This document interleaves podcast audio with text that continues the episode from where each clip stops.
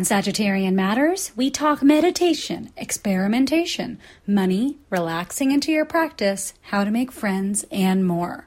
With my very special guest, Yumi Sakugawa. Stay tuned. Sagittarian matters. Sagittarian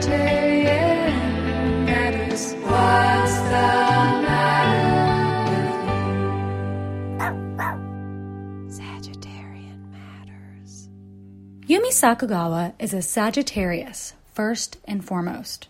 She is also an Ignatz nominated cartoonist, illustrator, and writer.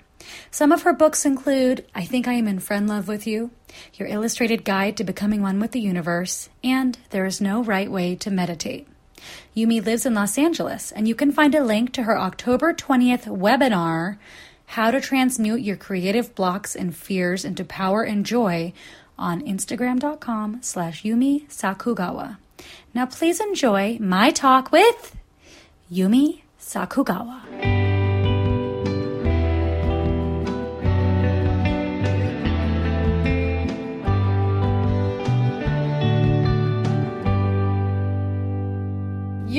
You're here on the podcast. We have almost too many things to talk about, I have to say.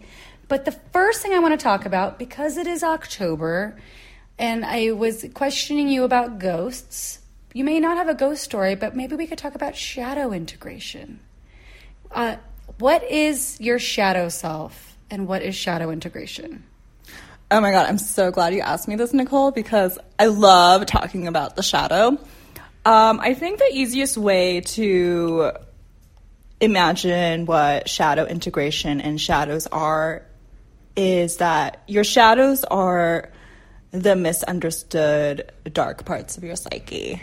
And the easiest way to understand what your shadows are are things you don't like about yourself and also probably things that irritate annoy you about other people because it's triggering things you don't like about yourself uh, or things that you judge in other people and i love talking about the shadow because i feel like shadows are where your greatest powers are hidden. And so the more you dive deep into the dark parts of your psyche, obviously in a safe and grounded way, um, and if you need a therapist with the help of a therapist or a mental health professional, it is where your I believe your greatest liberation is held because if you are at peace with the things that scare you or make you the most uncomfortable about yourself,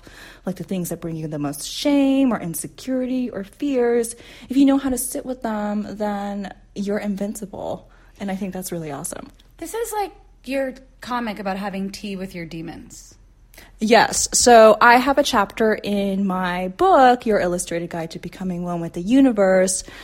It's called Have Cake and Tea with Your Demons, which was inspired by, I want to say there are parables in Buddhist cosmology about having tea with your demons. So being able to mindfully sit with your most difficult emotions with compassion and non judgment. And as somebody who's experienced a lot of depression and insecurities and social anxiety and self critical thoughts, I really find a lot of comfort in that concept. And also, it's also in reference to one of my favorite Rumi poems, which is about treating all of your emotions, even the most difficult ones, as esteemed house guests who deserve a comfortable place to sit in your home and to offer them tea and attention. So, those are things that I think about a lot. Oh my God, I love that. Can we talk about your trajectory? Because you're a cartoonist and an illustrator and a writer, I would say. And because the cartoonists are all of these things. Yes. Uh, how did you get to where you are? Because I feel like, am I correct that your work took a turn towards the kind of mindful practice? Like, I don't want to say self help. Like, what's another word for saying self help? That's like, I don't know. To me, it's educational, healing. What else? Maybe self actualization. Self actualization. um, okay, that's much better. That's my very lofty description that I like. So, what, do you, what would you say is your trajectory in your work from being what I'm assuming is a kid or a young person who enjoyed drawing and writing to being where you are now? Well, I feel like I've just always assumed that I would be doing something creative with my life. I never had a convincing plan B to fall back on in case my creative pursuits uh, didn't work out. And so I've been writing and drawing my whole life. And as an undergrad in college, I was an art major. And I was also really involved in my school's collegiate Asian American theater group where I did a lot of writing and acting and improv and performance. And also I was really a prolific writer on my live journal and making drawings with my Sharpie ultra fine point pens. Oh my God. Um, and and so and also it was in college where I really started getting into indie comics and zines, and so I feel like I've just it's just always been natural for me to make my own work and share it online, whether it's through LiveJournal or in high school in the school paper. And what got me into meditation was that well, to backtrack a little bit, I've always been really hugely into advice columns. Like, I loved reading Dear Abby. Me too. Yeah, I'm Me not too. surprised. I actually have that in my notes. We both love advice, and now yes, yes. Because I, I feel like there's just something so comfortable to me about the idea that any problem has this rational solution that just sort of doesn't necessarily make the problem go away, but it empowers you with the right mindset to to face a problem with in the most smooth way possible. And I think also as someone who is dealing with depression and anxiety and low self-esteem, I was just really drawn to the idea of reading books to help improve your quality of living. Um, but I just never considered that it would be a part of my creative practice until I moved to Japan after college to teach conversational English abroad, and that was when my depression just really went to an all time low. And very serendipitously, a colleague of mine introduced me to Eckhart Tolle's book, A New Earth, which was all about mindfulness. And also, I started listening to the audiobook version of David Lynch's book on creative practice and meditation, Catching the Big Fish. Mm. Will you describe what happens in Catching the Big Fish? Or what he talks about? Because I've listened, I remember listening to it, I remember liking it, thinking it was too short, wanting more of it. So, David Lynch, he talks about how he used to be so unhappy, but then meditation made him so happy. Like, he describes it as it was like, in his David Lynch voice, he was like, it was like I was wearing this plastic clown suit and I was sweating, but then meditation, it's like I got to take off the clown suit. Oh my God. Is that how you feel? Yeah, um, I feel like I feel like I just can't imagine having a creative practice without meditation now. And I meditate every day for 20 minutes every morning. It's like the first thing I do every morning, and I can't imagine not doing it. So I tell all cartoonists, I mean, all humans should do it, but especially creative people. I think everyone should have a meditation practice, even if it's just for five minutes a day. It makes a big difference. I love. I feel.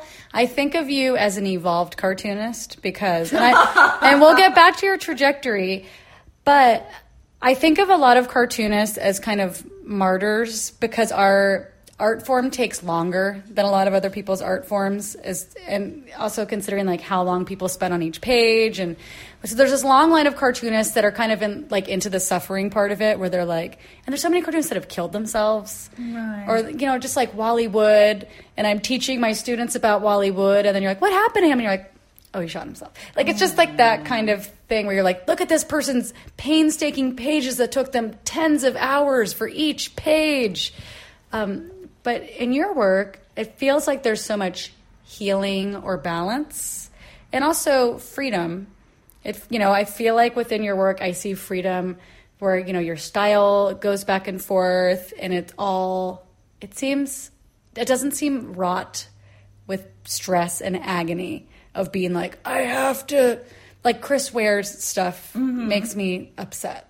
I feel anxious looking at his stuff. Yeah. And even, I don't know, like really technically proficient artists like, say, Adrian Tomine, I just don't have the patience for that. and I'm perfectly okay with that. But do you remember in Optic Nerve sometimes he would have letters to the editor and some of them were really ripping in him like page 5 panel 2 you drew that guy's nose like shit or whatever and then I realized years later in an interview I was reading with him that he wrote some of those letters himself. Oh, like the things that you say to yourself when you're making a page and you're like, "Oh, this will never fly. This person's eyeball is too weird." And then no one notices. He would pull focus to that thing as a way to like self-flagellate in public. So compared to that long line of cartoonists and cartoonists I love and some that give me anxiety, I feel that your work is evolved. Or you have a way of blending your spiritual practice with your creative practice that I really like. Thank you, Nicole. I really appreciate that because all that self flagellation and pain, I'm just not into it, dude. Um, I think that's like, I feel like that's, and I feel like that whole myth of, oh, all artists must suffer, you must suffer for your art. I feel like that's such a dumb machismo patriarchal construct that's like, oh, you have to earn pleasure and rest. You're not worthy until you make this brilliant genius piece of work and i feel like no how about a more holistic feminine approach where your most important work is to live a good life and to be a good person and to be happy and your art can be a byproduct of that. And also nicole i am like the laziest artist in the universe in the sense that i feel like i became a cartoonist um, well, I love the medium, obviously, but there's also a process of elimination where it was like, well, oil painting is so much work, and I hate supplies, big, large supplies. And so with cartooning, I love that I can. I mean, so for example, your illustrated guide to becoming one with the universe, that was all drawn on cheap computer paper.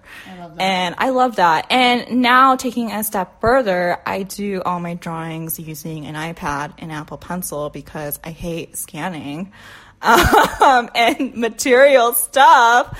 And I'm fine. Now I also have embraced the non handwritten typeset aesthetic because I enjoy that. And I, I just don't believe in denying yourself a good life where you experience pleasure and rest and friendship and relationships and experiences outside of art making. I just really don't believe in that.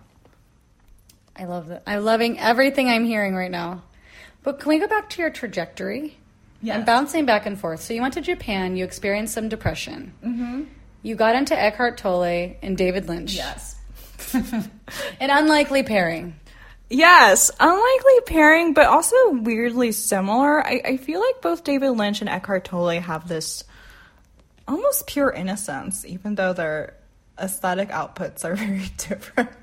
um, but but yeah, I feel like in Japan because I didn't have access to medication, therapy, a support network of friends, not to mention the stress of living in another country and not knowing what to do with my life um, with an art degree, I feel like I just went into this really deep depression. And because I didn't have access to my usual resources, I threw myself into meditation. And I feel like that was the first time where I understood the concept that, oh, you are not your thoughts you you're, you may have thoughts that are very self-deprecating self-hating self-punitive but they are not the whole totality of your existence. Your beliefs create your reality. And so i feel like that was my first time beginning to understand that. And because that was such a turning point for me, I think that was when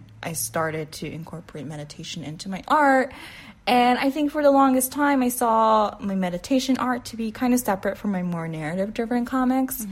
Um, and I, so I think unexpectedly for me, they just sort of became their own thing and took on a momentum of their own. And so now I feel really grateful that my meditation comics they are just a part of my cosmology and I'm really excited all the time to inspire people to meditate, to take better care of themselves and to feel good about who they are as people. I think it for as as a man on the street reporting back to you, I think it really works. I mean, there's so many people I know, cartoonists and non-cartoonists alike, that have encountered your work in different ways that are that really find a lot of solace and help in it. I'm so thankful for that because I I feel like as someone who used to have so much insecurity and depression, I I'm just really grateful for anything I could do to help alleviate other people's suffering. Now, one thing I'm so curious to hear your take on is how you negotiate phones and the internet. Because I think the internet has been really helpful. Like what's the, what's the role of the internet in your art and then how do you make boundaries or stay present in your life while still being active with your internet accounts? So I love having specific chunks of time where I turn my phone off. And I also love working. I work at home primarily, and I really love working in cafes. Um, so, something I do every morning is I purposefully go to a cafe without my phone and sometimes without my laptop. And it's just such a big important habit to have to not to have chunks of creative brainstorming time, creative production time where my phone is just not around me. Um, and so I love to be intentional about chunks of time where I'm just like, okay, there's no phone, and I'm not even going to think about checking my phone because it's physically not near me. That being said, I also have times when I, I really love using Instagram stories. Um, I I went through a phase where for a good number of months up until recently where I was just not posting anything on any of my social media. And maybe earlier this year I started posting more on Insta stories. And I found that I am weirdly self-conscious about posting a lot on say Twitter or Facebook, but hmm. I think something about Instagram stories because it's so contained and it disappears in 24 hours. I kind of love that specific specificity of how that medium works where I kind of like the ephemeral nature of it, where hmm. it kind of feels like I have my own private radio station channel the Umiverse channel to my brain, and people can just sort of catch a stream of it whenever they tune in, but there's not necessarily a public archive of everything I say and mm-hmm. write about. And so I I've been using my Instagram stories almost kind of like a digital sketchbook where I I just go on these trains of thoughts, whether it's about mindfulness or self care or dating, online dating, or creative practice or Asian American identity. I just go on these rants, and because it's not public and people aren't people don't really have the option to respond to it and I don't really check my DMs from people I don't know that's been really creatively liberating to me actually and also also i don't know how long this policy will be in place but for the time being i am not active on my personal facebook and also i'm not active on twitter. Twitter gives me so much anxiety and i feel like i'm just at a point where twitter gives me more anxiety than joy. So i'm just fine with not being active on twitter for the time being. Is it the anxiety of the things you read or the things that you say? I think it's both. I feel like maybe I just put this weird pressure on myself to have a nuanced opinion on everything. Oh, yeah. Um, and so I feel like there's this weird FOMO of like, oh, I don't want to be the person who doesn't know what's happening and say, the comics community or the books community or Yeah. the general artist community or things in general or I don't want to be the asshole who's like posting about my art when maybe some natural disaster just occurred or some horrific thing that happened and I'm just sort of like not in the know and so I just feel like the real time hyper interactive nature of Twitter it's some people just have the knack for it and I just don't think I'm super compatible with the energetic properties of Twitter. So I'm fine with that for now. I'm, I don't. I don't do that well at Twitter. I don't excel at Twitter. I read it a lot for news things, and I go down k holes in it. Like sometimes I'll delete Instagram from my phone so that I can't mm-hmm. really look at it quite as easily. I can't like soothe that sort of like pleasure button of like I'm bored. Let me look at Instagram. Mm-hmm, mm-hmm. But then I'll end up looking at Twitter. I'll go to a web browser and look at Twitter because I don't have the Twitter app on my phone ah. either. I know it's kind of bad, but I, I'm not. I think I was kind of liberated at some point. I was listening to a podcast by a comedian I like, and she was like, "No one's looking to me for political hot takes about major things that are happening in the news." She's like, "I'm a comedian. I write for a TV show. I'm not." An expert. I'm not a journalist. I'm not an expert. These like no one needs me to weigh in on like the person who died that day or like mm-hmm. the major news thing. And that kind of gave me some relief because I was like, yeah, you know what? Like I'm a cartoonist. People are following on Twitter. It's not because of my political hot takes. Like they basically know where I stand on these things. And every once in a while, if something egregious is happening, I can speak out. But in general, people aren't like, Nicole, how should we take this news? I feel like I appreciate that sentiment so much, and I agree with that. However, I am very neurotic, and I feel like I'm forgiving of other people, but for whatever reason, I place this impossible standard on myself that I can't get over. And I feel like also I see people who do it really well, where they seem to just seamlessly incorporate their creative mm. practice and just sort of having this, I don't know, moment by moment, nuanced, smart take on things, which I appreciate. Um, so yeah, Twitter and I just have a complicated relationship, and we're on a break.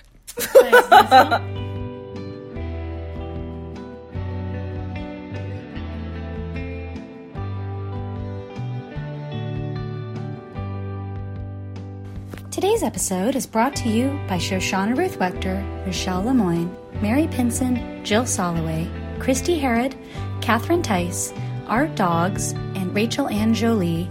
If you would like to support Sagittarian Matters, including producer Chris Sutton, please send $5, $10, $5 million, that's your business, via PayPal to hornetleg at gmail.com.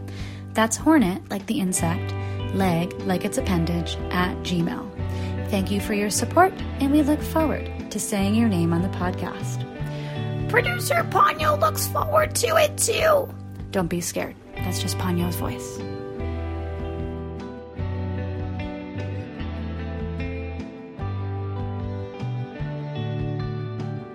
Another thing I like about your work is I feel like the question of there being a stigma around depression or anxiety, that question is not even really there. Because it just is like, this is a fact. This is a fact that people experience these feelings, these these things happening with their brains or with their lives, and so now let's just address them. And I think that's valuable. I just I live in such an incubated space where everyone I know is in therapy or on meds or whatever. Same. And then I've been places like once I went to work in a small town somewhere and my boss was like, you know, I, I think it's cool that you told me you go to therapy. Like, I don't judge you for that. And I was like, what are you talking about? Why would you judge me for that? I'm judging you for not going to therapy. I judge you for saying I don't judge you for that. Yeah.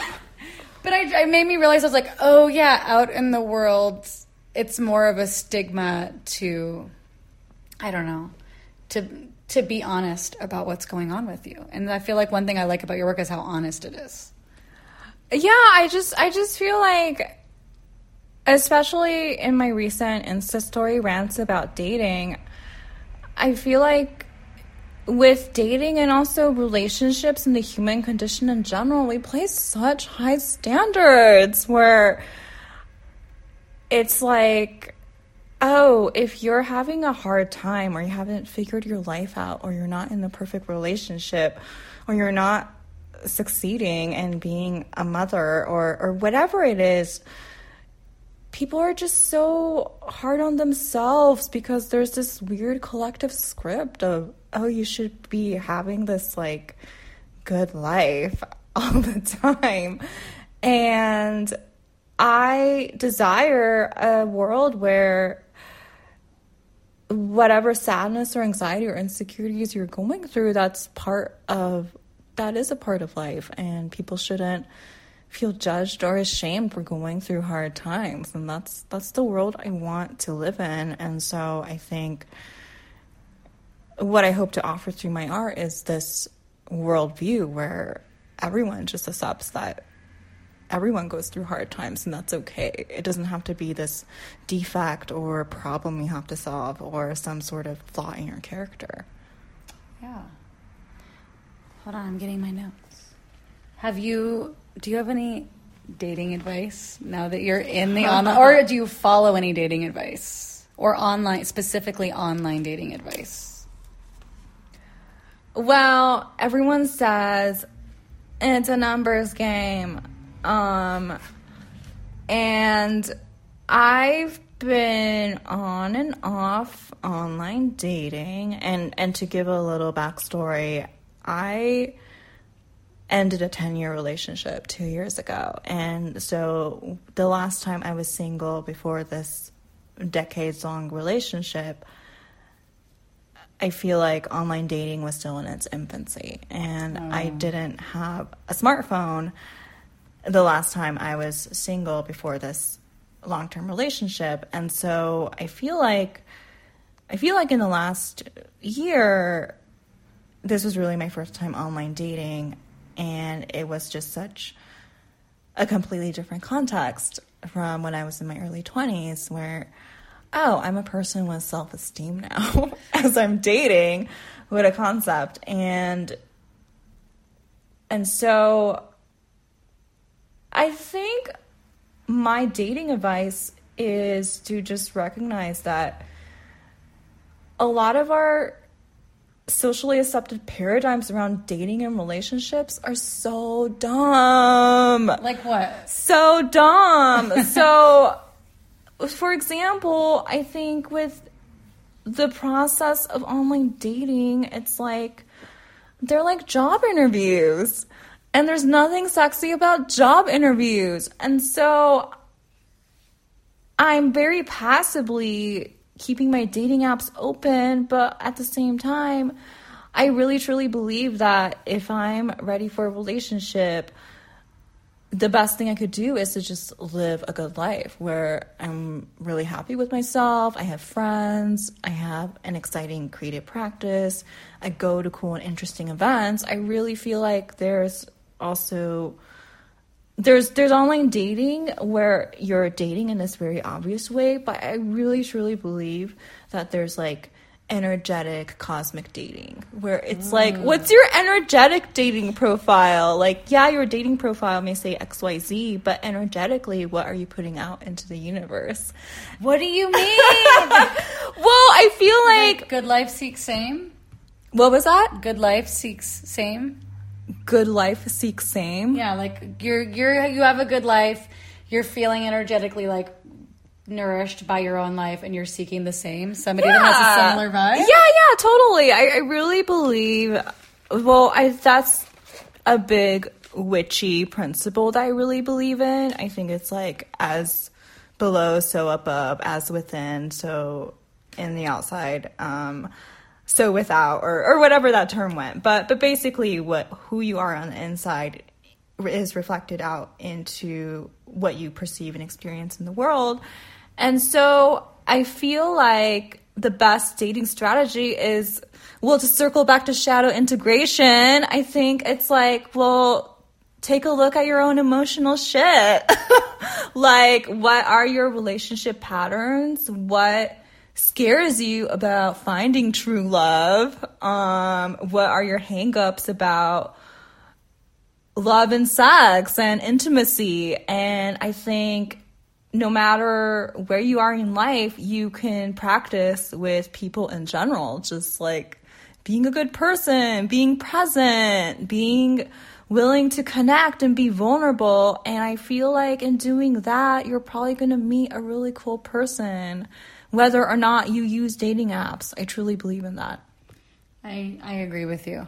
There was a time in Portland where I didn't want to use, I had just gone through a big breakup and I didn't want to use an app to find someone, but I wanted to use an app to start a rumor about myself that I was single. just to get yeah. the word out in the community. So if somebody saw me at a party, the other people who knew me as someone who had been dating someone could be like, "Oh, I saw her on Tinder." Or my friends saw her, and I think that you could go, you know, I think that maybe she's single. I was being very diabolical. I was being very methodical about it. I was like, okay. I was like, I don't necessarily want to swipe on every person in Portland, but I do want people to see that I'm out there. Ready to mingle. I think that's why I have my dating apps too, Nicole. It's not so much that I want to be swiping on Tinder.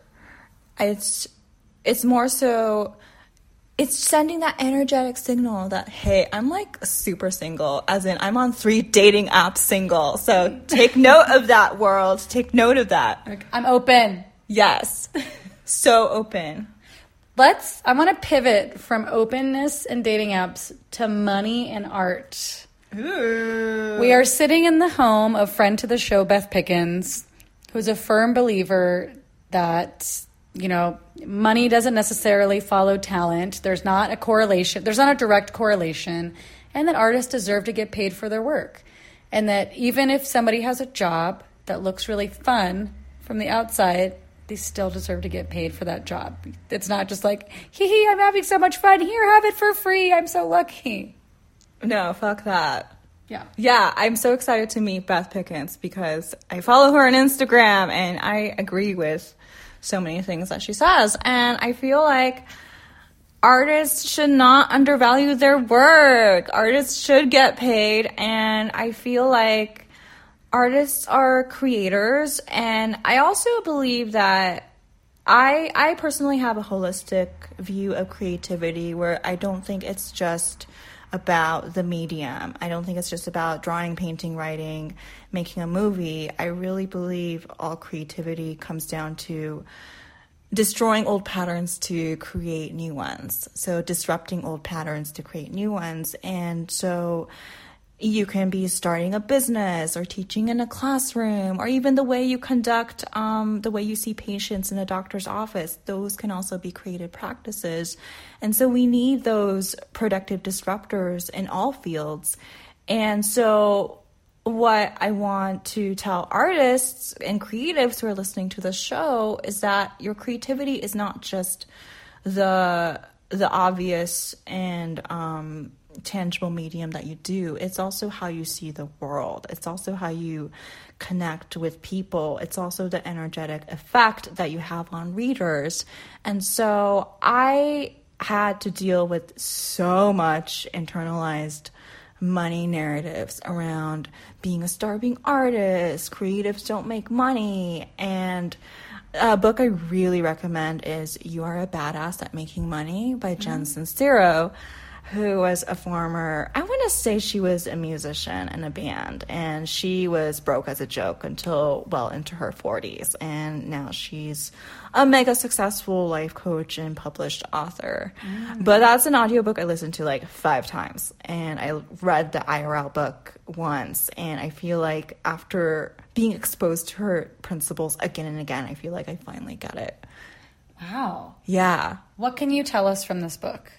So, so going back to shadow integration, um, We're hitting that. This is I great. know. Call, Halloween. call back, call back. Your inner demons. Um, it's just so important to excavate all your stories about money. What are all your perceived biases around money? Like, oh, um, if I become rich, people are going to hate me. Or if I become rich, I'm a sellout. Or, um, money is scary because it can break apart relationships.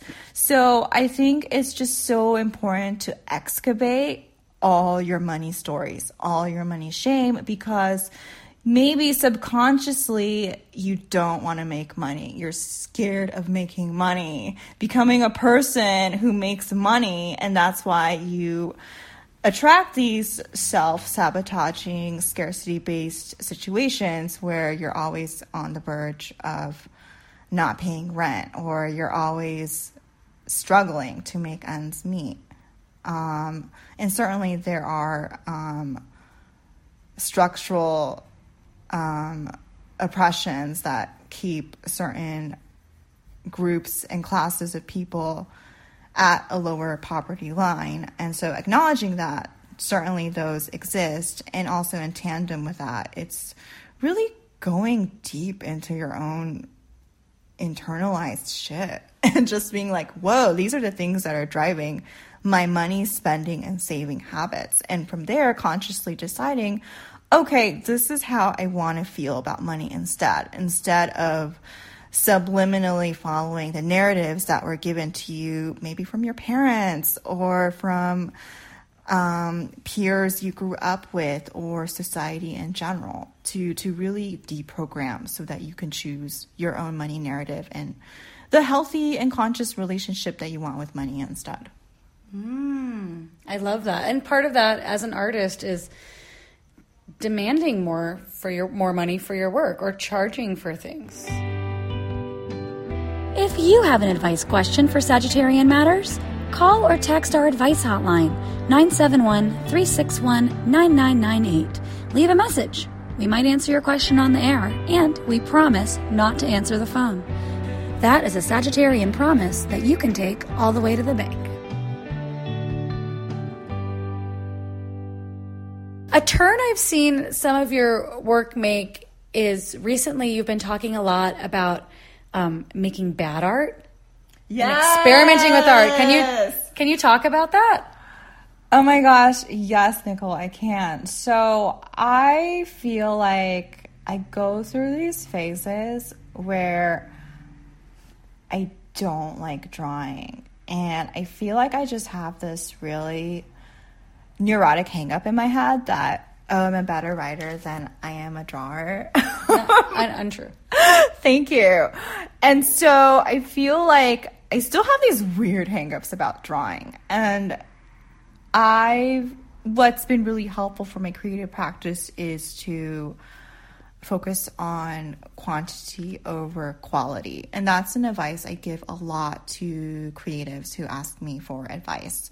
So, for example, I've made a recent commitment to go back to drawing one new drawing a day and posting that on Instagram. And I just oh. love that anchoring practice of okay, it doesn't have to be the best drawing in the universe. I just have to make one new drawing a day. And so I feel like when I focus on the quantity of my creative output rather than the quote unquote quality, whatever that even means, then that just frees me to be more experimental and playful and weird. And I also, also, when I'm working on projects and there's different phases of it, the thing that helps me is to tell myself, okay, just make a really terrible version of it and go from there.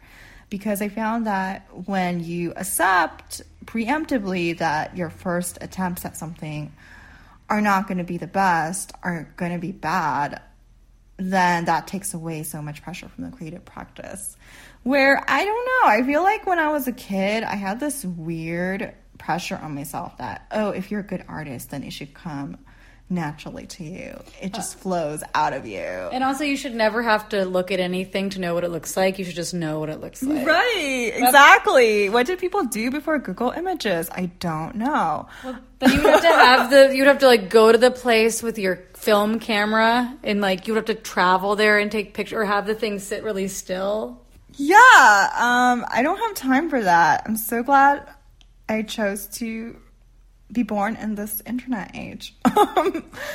um, what was I gonna say? Um, we were talking about um Oh yeah, bad art quantity. Um I just feel like and also I feel like as creatives you can never get too comfortable in your creative practice. And so I feel like when you're always allowing yourself to be uncomfortable and make mistakes and not be good at things, that's how you're constantly evolving because you're constantly trying new things.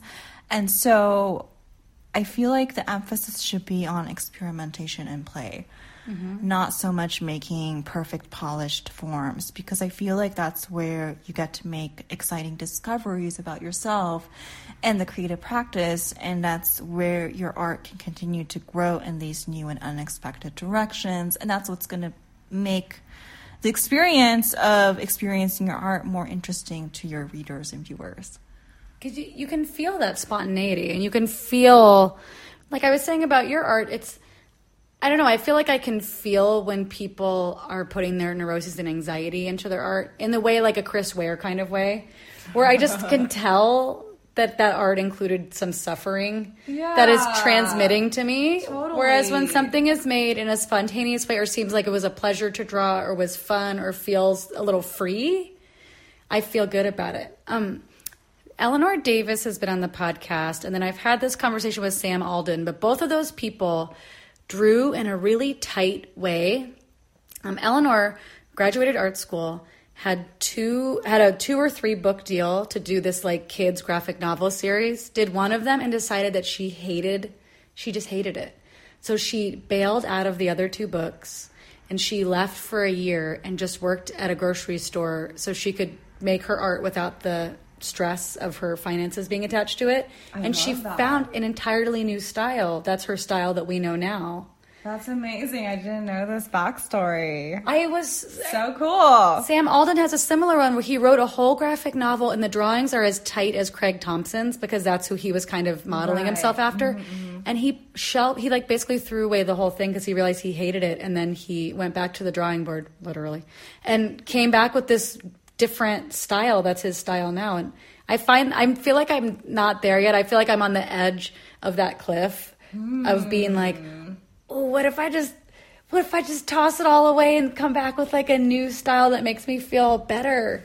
So this is very this new experimentation in like the ability to fail or not fail, you know, or just like going out there and making art that may or may not be the thing that you used to think was good art is really exciting to me. Yeah, I feel like people should always be experimenting and have a rock star, fuck it, let's just see what happens attitude, which is very Sagittarian of me to say. Sagittarian matters. But then you're a Virgo, so you're like, all right, time to sit down and do your drawing for the day. Right, but also with like structure and regimen and turning your phone off. Do you have any advice for young artists? Just general advice in any way, shape, or form. I do. So, my number one advice is definitely meditate. My number two advice is you should do the morning pages every day, which is a ritual prescribed by Julia Cameron, the author of The Artist's Way. And she religiously recommends that you should do three notebook pages of stream of conscious writing every day. And I also do that every day religiously. And I think that's just such a great way to clear your channels.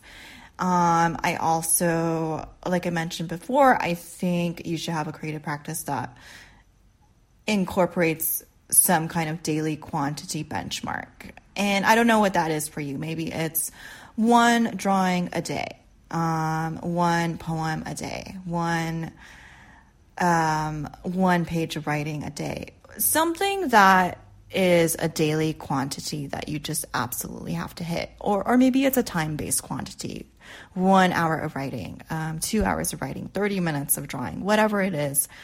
Have a daily quantity that you have to accomplish. And also finish what you start. which is the easiest advice, but the hardest thing to do. Mm-hmm. And also, you do not have to go through your creative journey alone.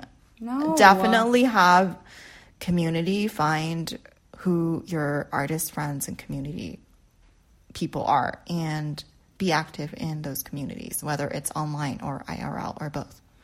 I have to say, when you find those communities, to to get a friend, be a friend.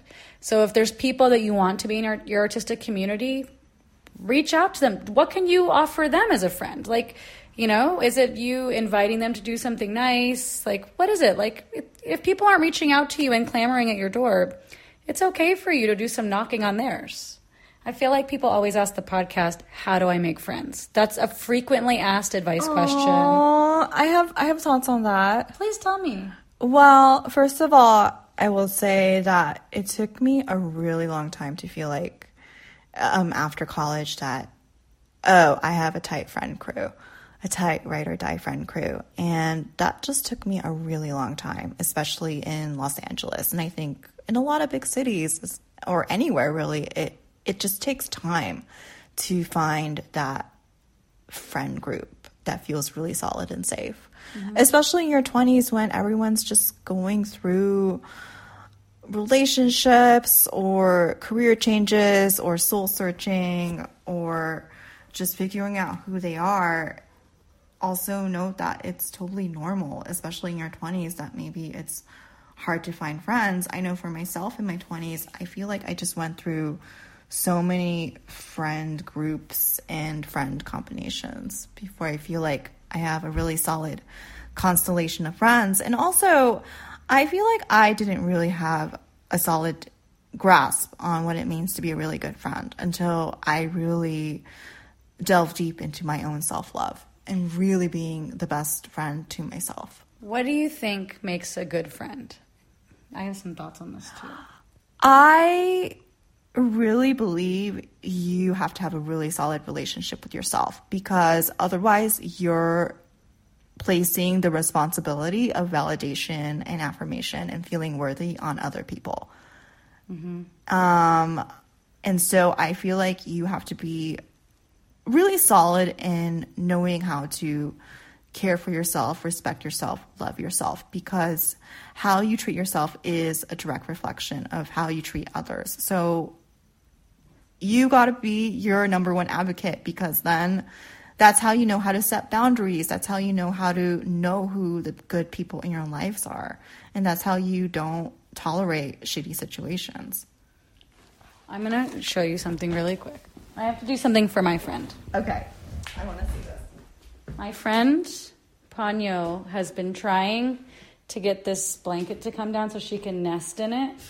And she's just gonna lay underneath the blanket, but she doesn't have a opposable thumb, so she's been using her nose while you've been talking about being a good Poor friend. baby. And Life that- is hard. Now she's completely under the blanket. I love it. I really, I, I've, I definitely believe that about being good with yourself. And I always think, um, you know, if your own well is full, then you don't have anything to give anybody else. So you need to make sure you're like, you know, putting your own oxygen mask on first. Absolutely. So then you can actually be present with your friends and not be resentful. Like I really, I, I love, I love being a good friend. It's important to me. I'm not saying I'm not, mm-hmm. I'm not saying I'm the best friend in the world, but I'm saying I it's important to me to do the things that I think of as being a good friend, and I get a little stressed out when I can't, which is my own hmm. personal situation, mm-hmm. uh, shadow self situation, where I'm like, I had a therapist for that. I was like, why is that thing making you so upset? I was like, because I want to be a good friend. I didn't know how to do it in this situation, and Oh oh, no, Nicole. Be kinder to yourself. Thank you. I will. I will. I'm, I'm sitting. I'm sitting with that demon, being like, okay, it's okay. That's you know, it's one of those I heard before. I don't know how to say the second part of this without it sounding like a weird negative spin, but somebody said like, your personality defects are basically your character assets gone out of whack. So like something good about you that just is like out of out of whack, out of sync, like out of balance. That makes sense. I feel like I could definitely relate to that as a self help lover and self help author, where I have to rein in my desire to fix everybody. I love giving unsolicited advice, and when I oh. see people going through a hard time, my initial instinct is to like offer them all the tools and resources that's available to to help them get better because I know the feeling of feeling stuck and feeling depressed and going through a hard time and I know how good it feels to get out of that. And so sometimes I have to consciously be like, okay, that person's situation, it's not your responsibility to fix. You just got to stay in your own lane for this one and it's okay. So I can relate. I have I have this image in my head when you say that of like a depressed person being like, I'm depressed and you're like, oh, here's some tools and you're throwing and they're just falling at the person's like the person's like their arms aren't even going up to catch them. They're just like, uh and you're like, here's another tool, here's another Yeah, tool. that's totally me. And the tools are just like ricocheting off them and they're like, ouch. yeah. Yeah. But someday, someday they might be like, oh, oh pick this one. Oh, okay. This one looks pretty good. Right, and it's not my decision to make when they decide to pick up that book, whether it comes from me or for somebody else. That's totally out of my control, and I have to respect that. Yeah. But for me, being a good friend, I should say, because I moved to Portland from Kansas City when I was young. And in Kansas City, it's one of those places where there's so few subculture people that the people that have something in common with you, those are your friends. Mm-hmm. And you don't actually get to choose based on their personality type. It's just that you're into the same things. And so moving to Portland, I was like, oh, it's a big city and I get to choose my friends and there's so many subculture people that it's I don't just automatically have because there's so many people. So I don't mm-hmm. automatically have friends. But I, we just automatically started hosting people, like having Scrabble night, having a party, having whatever. And I really feel like putting yourself out there and giving people a reason to come around you, whether that's, you know, I've done it both ways where I import my friends, I'm like, let me invite you over, or I export myself where I'm like, I'm going to volunteer at a place. And you'll meet people either way. And they may not be the people that are stuck to you forever in like a soul way, but it'll, you get in the practice of putting yourself out there as a friend or as a potential human being who wants to know other human beings. Yes, and also I think you should do a self assessment of what is the net energetic value you or net energetic effect you have on people. Is it a negative or a positive? Where I feel like I I'm not saying that because I also roll my eyes when on dating profiles people are like, "Oh, good vibes only." Um, where it's like, well, people have all kinds of vibes. That's just being human. But I also understand what they're saying. Where I think I don't think people mean, "Oh, be happy and cool and chill all the time." I think just what do you skewer towards? Do you skewer towards speaking good of people or talking shit? Do you skewer towards seeing the best in situations or complaining about everything? And I just find in general that if you know how to have a net energetic effect of making people feel good when they're around you, then you're very likely going to be able to make friends no matter what situation you're in. And if you tend to skewer towards complaining a lot and being negative, then you're probably not going to have an easy time finding friends. And so I think it's also just being really honest about what are your patterns around people and relationships mm. and being open to growing into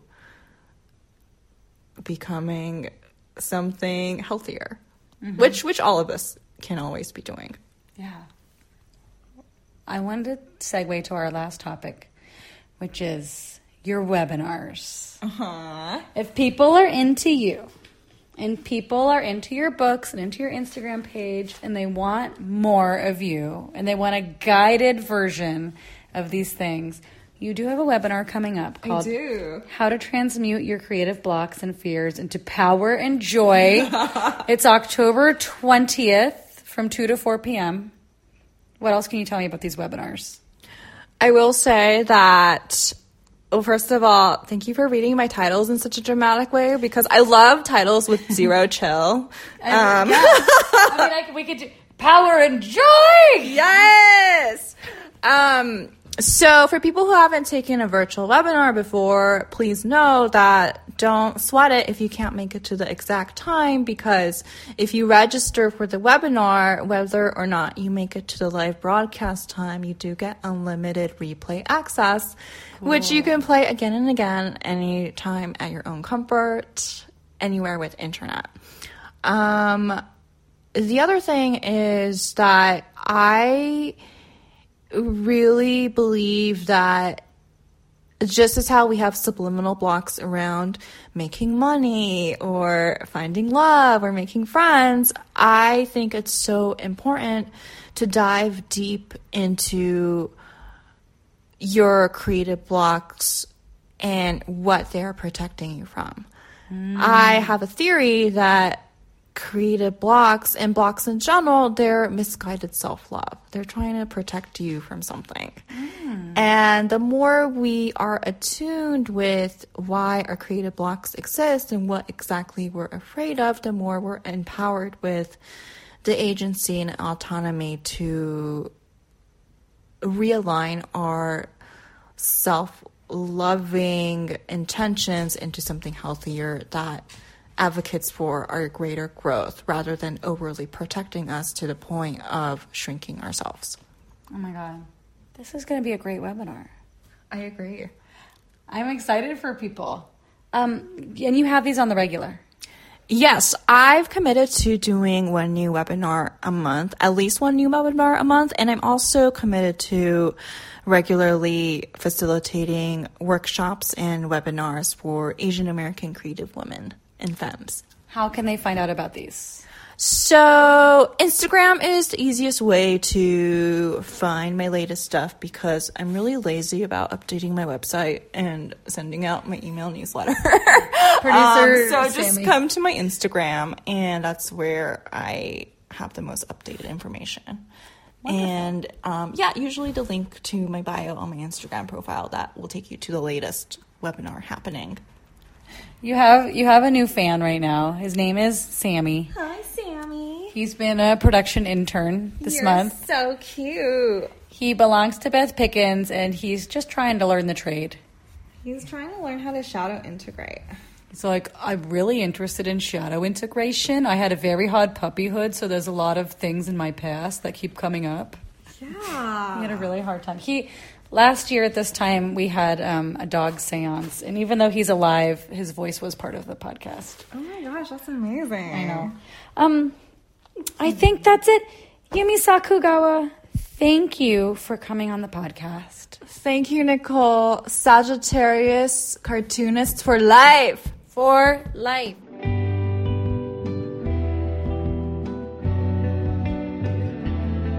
Sagittarian Matters is produced by Chris Sutton, with assistance by Ponyo Georges.